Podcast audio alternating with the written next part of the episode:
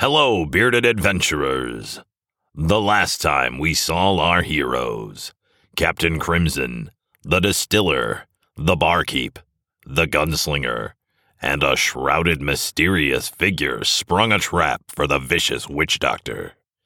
The recluse ride of the distiller, the barkeep, and the gunslinger draws the witch doctor into a chase, ended by a mysterious figure tripping the witch doctor with a crossbow bolt attached to a tripwire. As the heroes celebrate the victory, the witch doctor nearly rises again until he's put down by a familiar mechanically gifted friend. The band of heroes stands, staring at what could have been ghosts before them. Ghosts they may have been by first glance. The wizard looked the same as he always did, but a powerful aura surrounded him, so that one would almost swear he was glowing.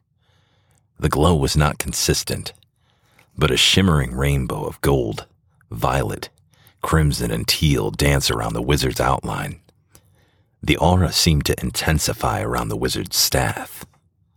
The inventor looked the same as he always did as well. However, there was no golden aura surrounding him. Instead, his bright, mischievous smile was enough to cast light from his face. The gunslinger is the first to break from his stupor, his serious countenance melting into a relieved smile.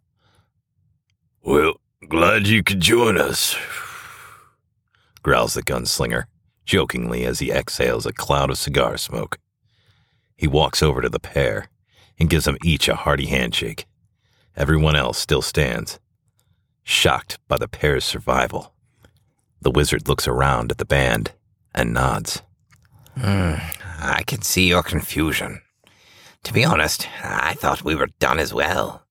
Luckily, salt water has permeated the foundations of the island for generations, and the floor collapsed because the salt water had eaten out the foundations under the throne room floor.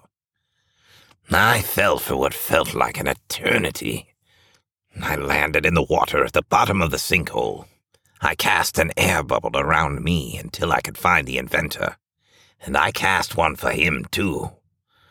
I then cast an illumination spell to help us find our way around. The falling rocks crashed all around, and I feared that we may meet our end. Not by fall, but by the sharp end of a falling rock. The wizard shivered, no doubt imagining the cold, watery grave that could have been.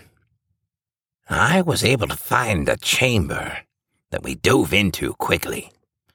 We found a cavern that we surfaced into and were shocked to find the walls of the cavern were covered in these magical crystals, made of the same crystal that resided in the time changer. While these crystals were not marinated in spells to intensify their power, as the time changer crystal had, the salt water had many, many years to promote the growth of these magical crystals as the foundation of the island itself. I used my staff as a conduit, absorbing the power of the island, channeling the magic essence of the thousands of magical crystals. The island began to collapse in on itself as I sapped the magic from the island. When the cavern began to collapse, I summoned the magic of the island and teleported us off of the island, explains the wizard. there was quite a learning curve to the teleporting, says the inventor, looking away, like a comment was made in passing, but forcing the wizard to reveal a detail he may have passed over. Yes, well, replies the wizard. We had to travel through a few centuries of dimensions before we could get back here.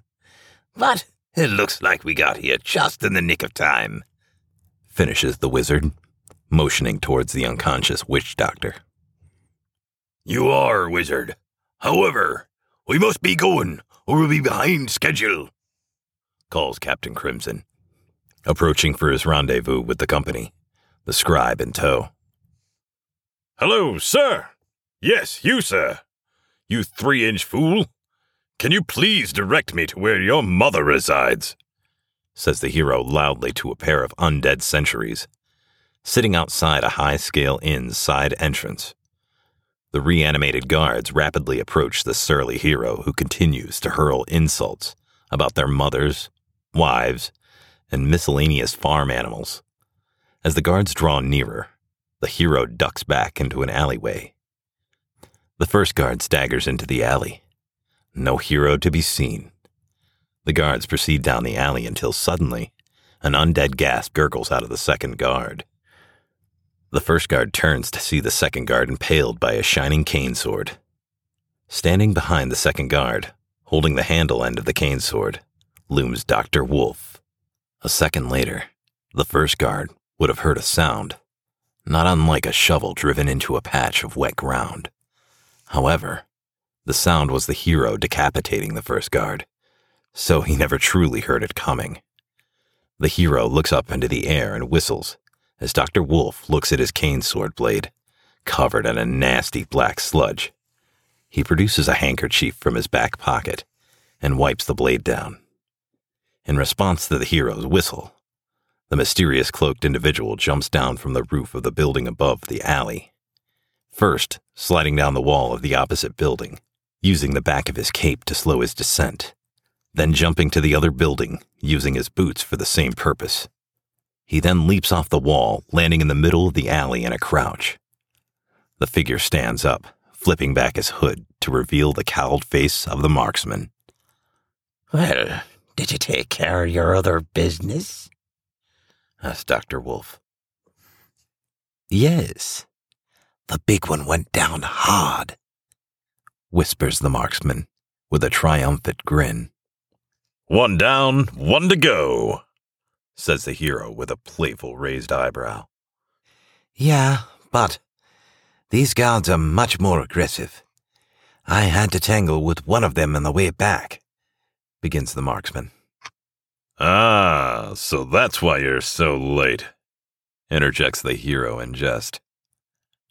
Yes, well, continues the hero, slightly exasperated. They've lost their telepathic connection with the witch doctor. I would say that much like a hive without a queen bee, these unfortunate corpses are quite agitated.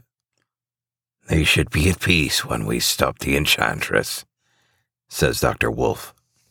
The marksman shoulders his crossbow, Sack's knife in his offhand. Right, well then, let's get to it, shall we?